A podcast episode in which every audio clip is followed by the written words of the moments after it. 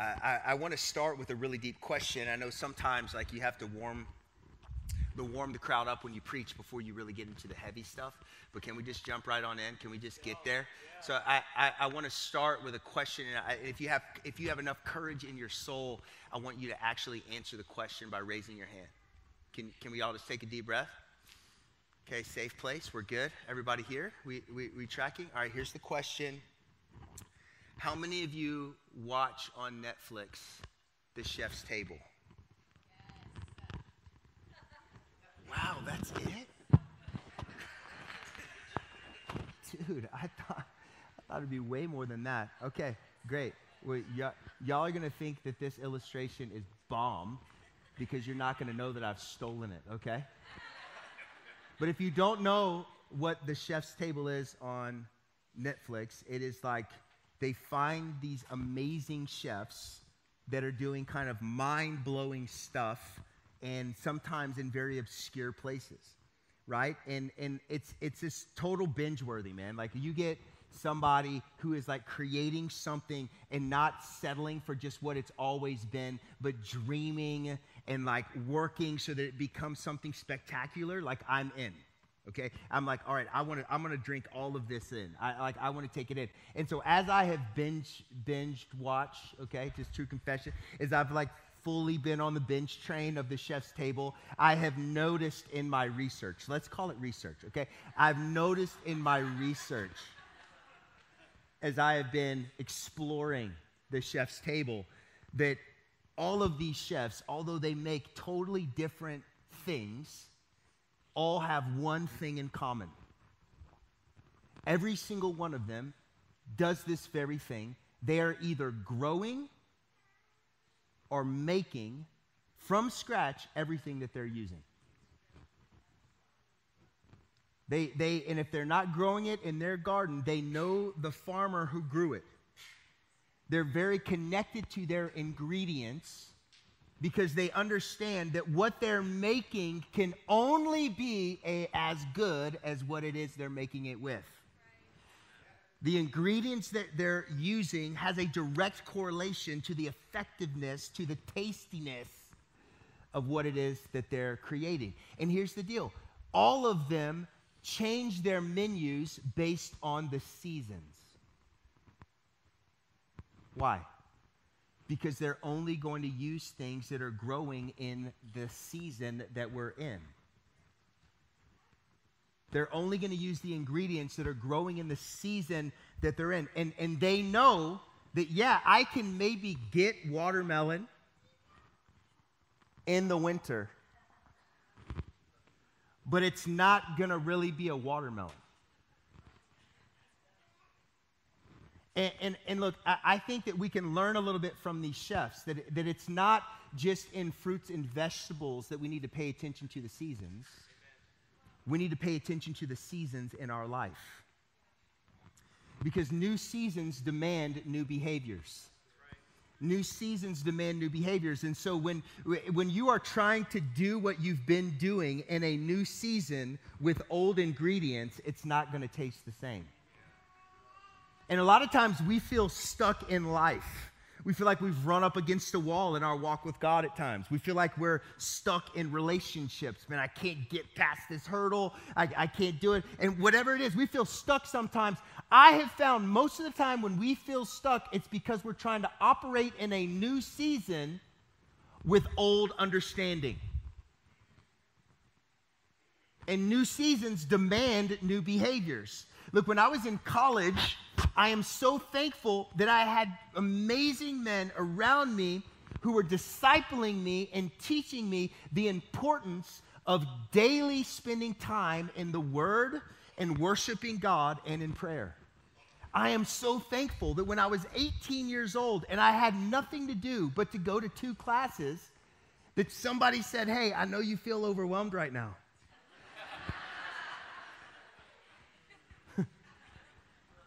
But it's going to be good for you that in this season that you learn a really healthy habit a holy habit of starting your day by worshiping god getting into the word of god and praying and i'm so thankful for that and i fell in love with it And, and it became a massive anchor point in my life and to this day in my life. But then I got married and then I had a kid. Okay? Can we just say parenting, new season? Can we all agree? You go from no kids to one kid, new season. So now I've had a habit of waking up. What do I do? It's quiet in my house. Wake up when I'm supposed when I'm you know when I set my alarm. I make coffee. I sit at the table. No one bothers me. Right? I worship. I read my Bible. Right now, all of a sudden, I have this kid that is not concerned with my encounter. They're, they're not respecting the boundaries of our relationship. I'm like, yo, look, Sophie, if you can just be quiet for about 30 minutes, I promise you I'll probably be a better dad. She didn't understand that. At week three, she didn't get that. When, when I'm looking at her, I'm like, hey, I really need you to sleep through the night tonight because daddy's got a big day. And I, you know, I needed to kind of go this way. She was like, ha, ha, ha. You know, I mean, like, there's, there's nothing. And I remember getting so frustrated. Like, how am I supposed to spend time with God? Like, right when I'm like getting into a groove, I hear, JD, go get Sophie, you know, and I was like, I'm spending time with God. And so, like, what do I do? Am I a jerk? Or do I spend time with God? I'm in a lose lose. And I remember just like, honestly, racking my head, like, God, how do I do this? Like, I don't want to lose this. I don't want to lose this habit, this holy habit that's been foundational, it's been transformational, it's given me a foundation of truth, it's making me fall in love with the person of Jesus, it allows me to fall in love with the Word of God, it holds me tight, it gives me strength when I feel weak, it pours life into my soul when I feel overwhelmed. How am I supposed to have that experience when I can't have this experience? And so I remember I went to the Lord. I was like, God, you got to help me. Sophie won't shut up. I'm reading her the scripture, you know, honor your father and your mother. She's not like, she doesn't care. And I'm like, God, what do I do? And, and I'm so thankful again, right? When you enter a new season, you enter into that new season not to judge what you did in the past season but to move forward into the new season because of the understanding you got in the past season. And so I didn't look back in the new season and go, man, I can't believe I was so legalistic and thought all that stuff. I look back and said, I'm thankful I have a foundation that my day doesn't seem right until I eat the word of God. That's my breakfast. Like I, I I'm like, I'm thankful for that. But now I had to hear God say, hey, be with me as you are with her. So my time with God changed in its form because of the season that I was in. New seasons demand new behaviors. Ecclesiastes 3 says there's a time for everything. There's a time for everything and a season for every activity under the heavens. And I think as followers of Jesus, we need to be like these chefs. We need to take the fruit of the season that we're in, we have to understand it, and then we have to live from it. You have to know your season. Some of our frustration that we feel in relationships and with God and all sorts of things is because we're looking at the new season with last season's glasses. And hear me, church, God is telling us, I'm doing a new thing. I'm doing a new thing. There's a new thing that's happening. We are entering into a new season. And I'm so thankful that by the grace of God, He made it so that we couldn't escape it, that we would move to this place and do a new season as a church at the beginning of the year. And you can't think beginning of the year without thinking new season right? And I'm going to be honest with you, I have a love hate relationship at the beginning of the year. I don't know if anybody else does because I love it because at the beginning of the year, it's like, oh, everything I don't like about myself and everything around me, I can change it this year. right? And that fires me up. And it's like, yes, like, oh, let's tackle some stuff. Let's get that. Let's fix that. You know, it's just like, all right, cool. And you start thinking in your head, what do I need to change? What, what needs to change in my life? Okay, definitely need to figure out what, Lord, all the things you want to change in Liz, my wife. Lord, help me. Give me the one that I need to know. I'm joking. She's perfect. But, but like, we get excited, right? It's like there's so much potential in new. Like there's so much potential in new. There, like it's not easy or it's not hard to feel the momentum of the new year. Oh, it's a fresh start. It's a new beginning. Here we go. We're getting going. But I also hate it because as I am celebrating all the things and the possibility of change, I'm faced with everything that didn't change. So it's like, oh, bummer. Like here, that one didn't go well. That goal didn't make it very far. You know, and so it's this dichotomy. If we're really honest, the beginning of the year is, is, is a tension of, okay, maybe this year is going to be different. Maybe this year actually won't end up like last year. Maybe this year I will actually do X and not just talk about it during the month of January and give up in the month of February. Will this be the year that will be different? And here's my hope for me and you today. My hope for both of us is that we would hear God ask us two simple questions. Two simple questions that will lead us out of the tension that we all feel as we look at new new seasons, a new year, and ask the question, is this year going to be different? I believe God wants to give us two questions that are going to help resolve that tension that we all feel. If you have a Bible, I want you to jump with me to 1 Kings 19. 1 Kings 19. I want to encourage you, I'm old school, all right? I, and and I, I, you know, I, I tried to go digital and just found it wasn't for me okay? And, and so if you look at your phone and, and your Bible's on your phone, good for you. But look, I want to encourage you bring your Bible to church. Let's bring that back, Antioch. Bring your Bible to church. Bring, bring, bring the good book, right? Because you know what I you know what I reach for in the middle of the night when my soul is aching? It's the book. And we need to know how to read our Bibles. We, we need to learn to read our Bibles. We need to know where things are. We need to know where we can go to find the refuge that is the Word of God. And I love how the Bible is more available to us than it's ever been before. But I just want to encourage you bring your Bible to church. Let's read the book together. All right, so 1 Kings 19, 1 Kings 19. We're actually going to be starting in verse 9. But before we jump into the text for today, let me give you a little context uh, for, for what is happening in this moment of Scripture.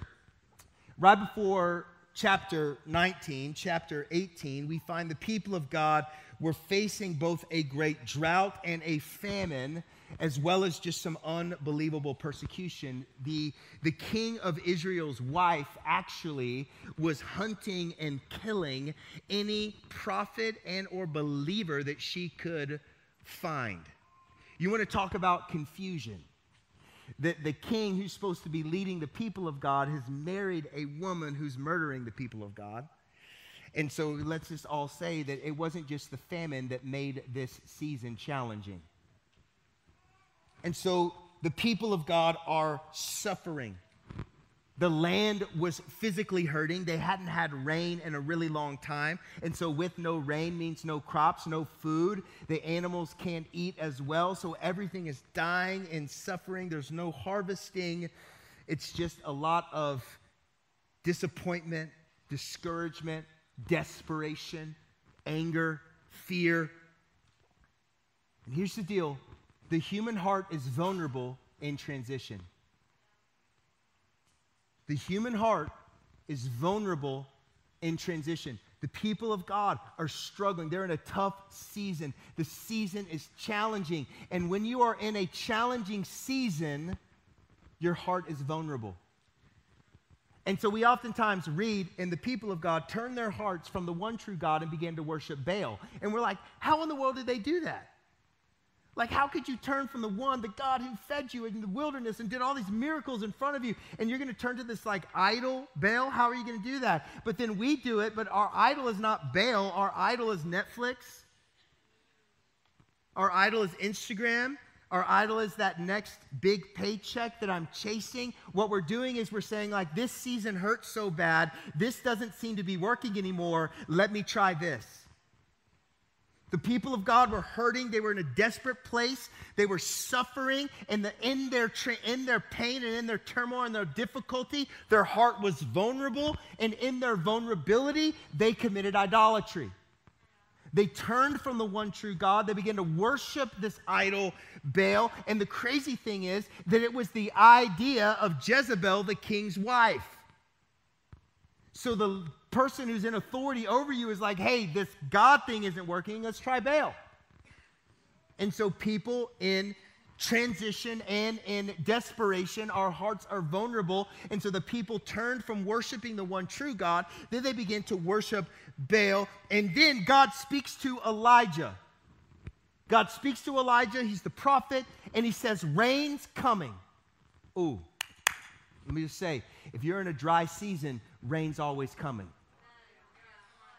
Rain is coming. God speaks to Elijah. He says, Hey, rain's coming. You need to go tell King Ahab that you're entering into a new season that what you've been experiencing is not what you're going to experience. And you need to go tell King Ahab that rain is coming, the drought is ending, the, the famine is over. You're going to enter into a new season. And so Elijah begins to make his way to King Ahab. And on his way, he runs into a dude named Obadiah. And Obadiah was a follower of the one true God. He had not committed adultery, he had not turned his back. He runs, he's actually been hiding people that wanted to keep worshiping the one true God from Jezebel so she wouldn't find out about it. Elijah runs into Obadiah. Obadiah's like, Elijah, you'll never believe this. Have you heard what's been going on? Can you believe that Jezebel's killing all these people and, and, like everyone's worshiping Baal? It's just like pandemonium. Like, I don't understand. Like, how in the world did we get here? And Elijah says, okay, cool, bet. I want you to go tell everybody, gather all the prophets of Baal. Meet me on Mount Carmel. And we're going to have a good old fashioned showdown. I love it when the Bible gets gangster. I do. I grew up on the borders of the hood. And so anytime I see like these men of God just being like, yo, that's thug. Like Elijah was like, okay, bet, let's go. Tell him, go get him, go get him. Tell him to go to the mountain. Meet me in the playground. Let's see what happens. say it to my face. Let's see what happens when you say it to my face. That's what's going on. So they go, they get like 400 prophets of Baal. And Elijah's like, look, this is what we're going to do. All, it's very simple. You build an altar, I'll build an altar. I'll give you a head start. Do your thing.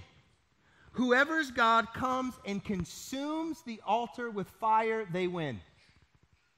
The prophets of Baal are like, come on, let's go. And so they start going at it for 12 hours.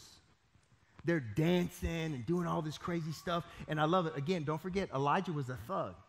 And so he starts talking trash. He's like, yo, maybe your God is sleeping. Shout a little louder. Maybe he went out for dinner.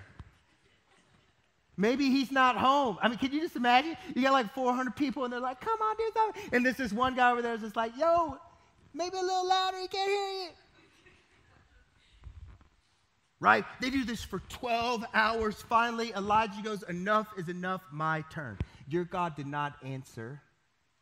Let me pray to my God. And he, he prays this Lord, the God of Abraham, Isaac, and Israel, let it be known today that you are God in Israel and that I'm your servant, and you have done all these things at your command. Answer me, Lord, answer me, so these people will know that you, Lord, are God, and that you are turning their hearts back again. And in that moment, oh, I forgot the best part. Before he prayed, just to taunt them, he had them flood his altar. He said, Get a bunch of water, pour it on mine. Let's get it nice and not lightable. He prays this prayer. God does what he does. Can I get an amen? When we call for God to come, guess what he does? He comes. God came, and he came in fire and it said that the fire consumed the altar and it licked up the water that was even around the altar. And then Elijah, the gangster, the thug, is like, Go get him! Hey, you're now with God. Go kill those liars. Old Testament, man. Wrestle through it. It's in the book, dude. It's in the book. I'm not going to pull any punches for you. Like this, it's there. Read it. First Kings 18 marked unlikely victory. Unlikely victory, man. You kidding me? 400 to 1. God does the unthinkable. It's just unbelievable the display of God's glory, the righteousness of God, and then God turns all of the hearts of the people back to Him. Unbelievable what happened in 1 Kings 18. And then in 1 Kings 19, Jezebel hears what has happened to the prophets of Baal, and she says, I am going to kill Elijah. I am going to kill Elijah. And that one phrase, hear me, that one phrase took him from a place of victory to a place of insecurity. That one phrase took him, took him from the memories of an incredible victory that God did in front of his face. That one phrase turned his heart from victory into insecurity and fear. And Elijah, the one who was taunting the prophets, confident in the victory of God, the Bible says, ran for his life. He ran for his life. Isn't it amazing how one person saying one thing can rob you of what God just did in front of you? One person saying one thing can rob you from what God just did absolutely in front of you. In every season, especially in seasons when you're stepping into a new thing, we have to be careful who we listen to. You have to be careful who you listen to. Because the enemy wants to steal, kill, and destroy your ability to rest in the provision and the protection of Almighty God by making all of us question the Word of God and the victory of God that we've experienced in our own life. And He'll use words from people around us. Sometimes He'll use words that fly around in our own mind. And if we listen to the wrong thing, we will find ourselves in the wrong place. Be careful who you listen to. And this is what happened to Elijah. He went from fearless to fearful, not because something happened to him, but because something was said about him. The enemy uses Jezebel's words to steal, kill, and destroy Elijah's fearless faith and confidence in the leadership and the supremacy of God. I said I was going to give you two questions that are going to help you. Two questions that are going to help you navigate through the tension of is this year going to be better than last year? First question Who are you listening to? Who are you listening to? And that brings us to our text, 1 King 19, verse 9. I'm going fast because the TV broke. I don't know what time it is, and I gave my son my phone. So I'm, I'm, I'm sorry if, you're, if you watch this and you're serving in kids and I, and I went long in this pandemonium. My bad. 1 Kings 19, verse 9. And the word of the Lord came to him. What are you doing here, Elijah? Remember, he is running for his life. He is, he has run. He went from fearless to fearful, and he took off and run. God approaches him and he says, What are you doing here, Elijah? Look, new seasons always start with this question. This is the question we ask ourselves in new seasons, and oftentimes we find that God is asking us the question that we're actually asking ourselves. Because you know, Elijah was sitting there fearful, going, How did I get here? What am I doing here? I was just on Mount Carmel. We saw God do this crazy stuff. And then Jezebel said this thing, man, and now I'm here, and I don't even know how I got here. This is what we do. We ask this question in new seasons all the time How did I get here? What am I supposed to do now that I'm here? God is asking Elijah the question that he was asking himself What am I doing here? How did I get here? And look, Elijah's answer tells us who he was listening to. Because this is his, his answer was, Hey, God, everyone has left you. Now they're turning on me and they're going to kill me. That's actually not true. But when you listen to the wrong thing, how many of you know that you don't care about truth? You just care about what you feel. So he felt like everyone had left him. Therefore, his truth was what? Everyone had left him. And it says this The Lord said, Go out and stand on the mountain in the presence of the Lord, for the Lord is about to pass by. This is a super famous passage of scripture, an all time fave of mine. It says, Then a great and powerful wind tore the mountains apart and shattered the rocks before the Lord, but the Lord was not in the wind. After the wind, there was an earthquake, but the Lord was not in the earthquake. And after the earthquake came fire, but the Lord was not in the fire. And after the fire came a gentle whisper. And when Elijah heard it, he pulled his cloak over his face and he went out and he stood at the mouth of the cave. Who you listen to will impact what you do. And what God was doing for Elijah in this moment is he is reorienting his ears to his voice. And I love that God was like, look, does all these crazy things, but it's like the voice of God was not in it. You know why? because I think Elijah, because of his experience in his last season, knew that God would show up loud. But now that he felt like heaven was silent, he was wondering, is God with me? I need to quote a friend of mine, Max Lucado. Max Lucado says this God doesn't have to be loud to be strong. God doesn't have to be loud to be strong. All of God, all of Him, all of Him is with you in the loud moments in your life and in the quiet moments in your life. All of Him is with you.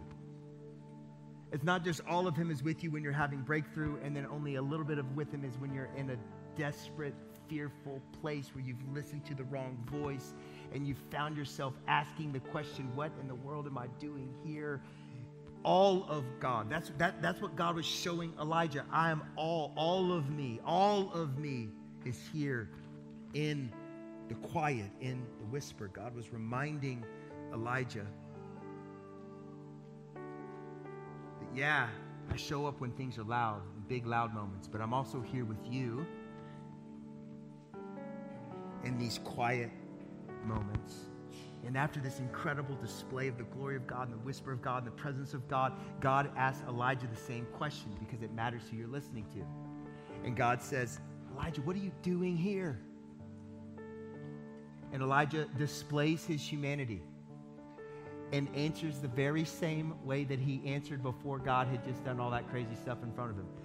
Everybody's against you, everybody's against me, and they're going to kill us both. and I love this. God says to Elijah, Go back the way you came. Go back the way you came. Maybe one of the most important sentences, in my humble opinion, in all of the Bible. Go back the way you came. Because God had provided what Elijah needed when he was running, but his fear blinded him and his insecurity deafened him to the leadership of the Lord. And so it go back the way that you came.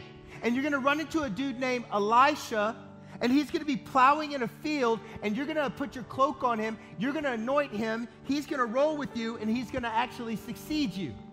So he goes back the way that he came. What did that mean? That means that he had passed by Elisha when he was running in fear, and now he's going back and he sees Elijah doing work. Second question that I, I, I, think is God is giving us to be able to find our way through the tension of is this year going to be better than last year? First question, who am I listening to? Second question, what am I looking for? What are you looking for? God was showing Elisha that if you're looking for what I, or Elijah, what you're, if you're looking for what I'm doing, you will always see my provision in front of you. But if you're looking out of fear, then you're going to miss what I actually have right in front of you.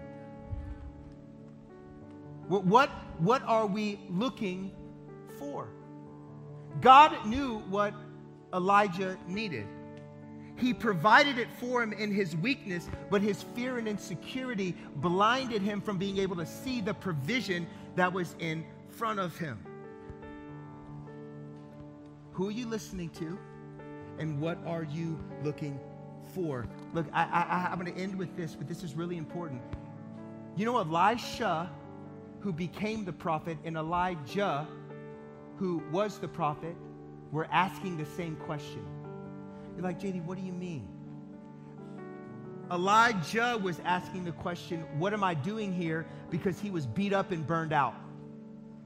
He was overwhelmed, insecure, fearful. He didn't have it in his soul anymore to keep fighting. But Elisha was asking the question, What am I doing here? Because he was just working a nine to five, plowing in the fields. But all of who he was, he was in that moment. All of the desires that he then stepped into to become this voice for the people of God, that was already in him. God awakened it, but God always deposits who we are before we step into what we're called to do. You hear what I'm saying? And so he's working the field. What does that tell us? The best thing you can do in a new season is keep your hand on the plow. Keep your hand on the plow. Some of you are in a new season and you're not going, man, I'm beat up and burnt out. You're like, I'm bored. I feel called to all of this. How in the world am I supposed to do all this when I'm like doing this?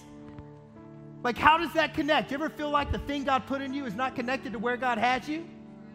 You're like, oh my gosh, I want to see the end of, of human trafficking in our city, and where He has you is working at McDonald's.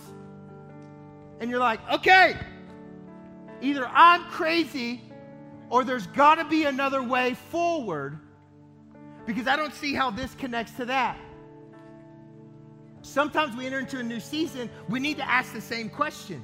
Who am I listening to? Not because we're beat up or burned out, but because we're bored, and boredom leads to apathy. And if you're listening to voices saying, you know what, it doesn't matter what you do, God doesn't care about your job. Do you, can, can you see that Elisha was where he needed to be so that Elijah could, could anoint him to be the next prophet because he was faithfully doing his job? Now, here's what's beautiful about it is that when, as soon as the moment happened where he's anointed by God, it says that he runs and tells his family, and this is what he does he slaughters all of his oxen and he sets his plow on fire. Do you know what we call that? Full sin. It's like full sin. Look, church, we're full sin. This new season, full sin. We're not looking back at the old season going, man, gosh, should we keep doing it this way? No, no, no. We're burning the plow. We're slaughtering the oxen. We're saying this way or no way. I'm going to the now word of God, and I'm not going to give myself an option to go back into the old wineskin because I understand it. I'm going to lean forward and say, God, you're doing a new thing. God, I want to listen to the right things. I want to listen to the right people. I want to see the community that you get in front of me. And I'm not going to turn back and go, oh man. And I'm not going to get stuck going, oh geez, I don't know what to do because we're going to be listening to the right voice. We're going to be listening to the right things. We're going to be filled with the right people around us. And when those things happen, darkness has to flee. Darkness has to flee. Do me a favor, stand to your feet. Here's the word. All this, all that, precursor. The intro. Here's the word God is with us. God is leading us, and He's positioned us for such a time as this. God is with us, He's leading us, and He's positioned us for such a time as this.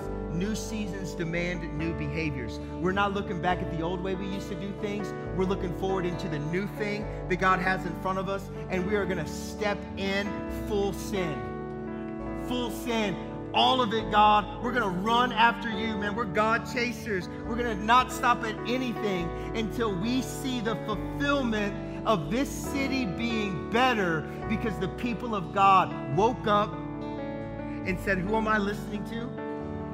And what am I looking for? And we leave this place better than we found it. Amen? Let's pray. Jesus, thank you for your presence. Thank you for your word. Thank you for your grace. And Lord, we're asking that we would be those that would say, you know what? We're going forward into the word of the Lord. We're going to guard our ears. We're going to guard our eyes. We're going to not get distracted by the things that used to be. We're not going to be held down by what was, Lord. We're going to burn our plows and we're going to run forward into the new thing that you're doing. In Jesus' mighty name, everybody shout it. Amen. Come on, let's sing.